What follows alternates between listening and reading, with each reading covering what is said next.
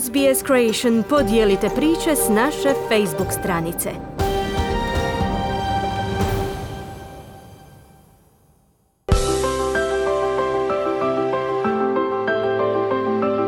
Ja sam Jasna Novak Milić, a vi ste uz Lagani Hrvatski. U ovoj seriji podcasta u programu radija SBS na hrvatskom jeziku vijesti čitamo sporije, rečenice su kraće i jednostavnije, a na internetskoj stranici SBS Hrvatski možete pronaći pisani tekst ovog priloga. Prije samog priloga tumačimo manje poznate riječi i izraze.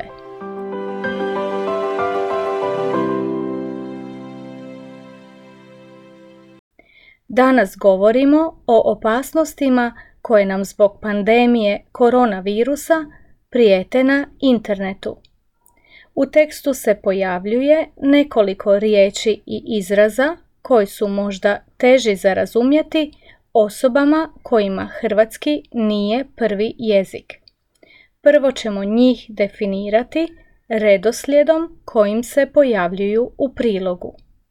Pozornost ili attention, svjetska javnost, global population, kibernetički zločinac ili kriminalac, cyber criminal, haka.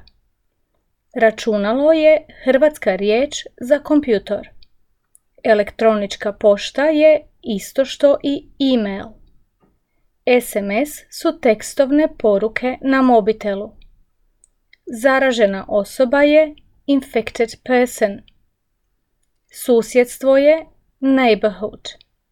Poveznica je isto što i link. Zlonamjerni računalni program je malware ili malicious software.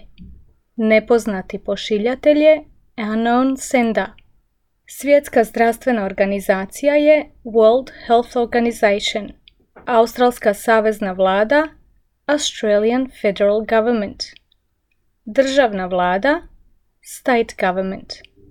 Lažne informacije su fake information. Teorija zavjere je conspiracy theory.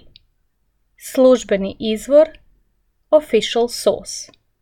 Poslušajte prilog. Novi koronavirus i dalje privlači pozornost svjetske javnosti. Kibernetički zločinci iskorištavaju potrebu javnosti za informacijama o novom virusu. Brzo se prilagođavaju i koriste se podacima o koronavirusu da dođu do podataka o vašem računu u banci ili do podataka u vašem računalu. Neki ljudi nedavno su dobili poruke preko elektroničke pošte ili SMS-ova. U tim porukama pišu imena osoba koje su zaražene virusom, a koje žive u susjedstvu. Ili piše gdje se može obaviti testiranje na virus COVID-19. Ako kliknete na poveznice, odnosno linkove u tim porukama, na računalo se instalira virus ili zlonamjerni program. Svi korisnici interneta mogu postati meta za prijevaru. Posebno su riziku izložene osobe koje ne znaju puno o računalima i oni koji ignoriraju detalje u elektroničkim porukama. Obično su to starije osobe. Ista dobna skupina najosjetljivija je i na koronavirus.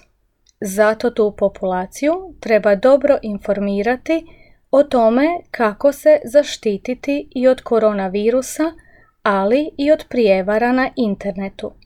Jedan od savjeta kaže da ne otvarate poruke od nepoznatih pošiljatelja. Takve poruke treba izbrisati. Ako takvu poruku otvorite i pročitate, nemojte kliknuti na poveznice, niti otvarati dokumente poslane zajedno s tim porukama. Zaštititi se možete i nekim antivirusnim programom koji će vas štititi od napada s interneta.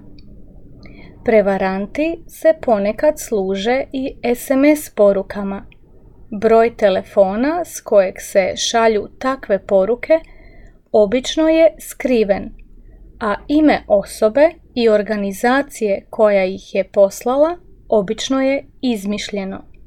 Najbolje je da nikada preko SMS poruka ne dajete svoje podatke ili podatke o računu u banci. Ako želite znati više o koronavirusu, posjetite internetske stranice poznatih organizacija, na primjer Svjetske zdravstvene organizacije, Australske savezne vlade, neke državne australske vlade ili medija. Čuvajte se također netočnih i lažnih informacija na internetu. Facebook i druge društvene mreže trude se maknuti lažne informacije s interneta, no ponekad im neka promakne. Internetom kruže neistinite informacije o lijekovima za koronavirus ili teorije zavjere. Informacije o koronavirusu najbolje je potražiti u službenim izvorima.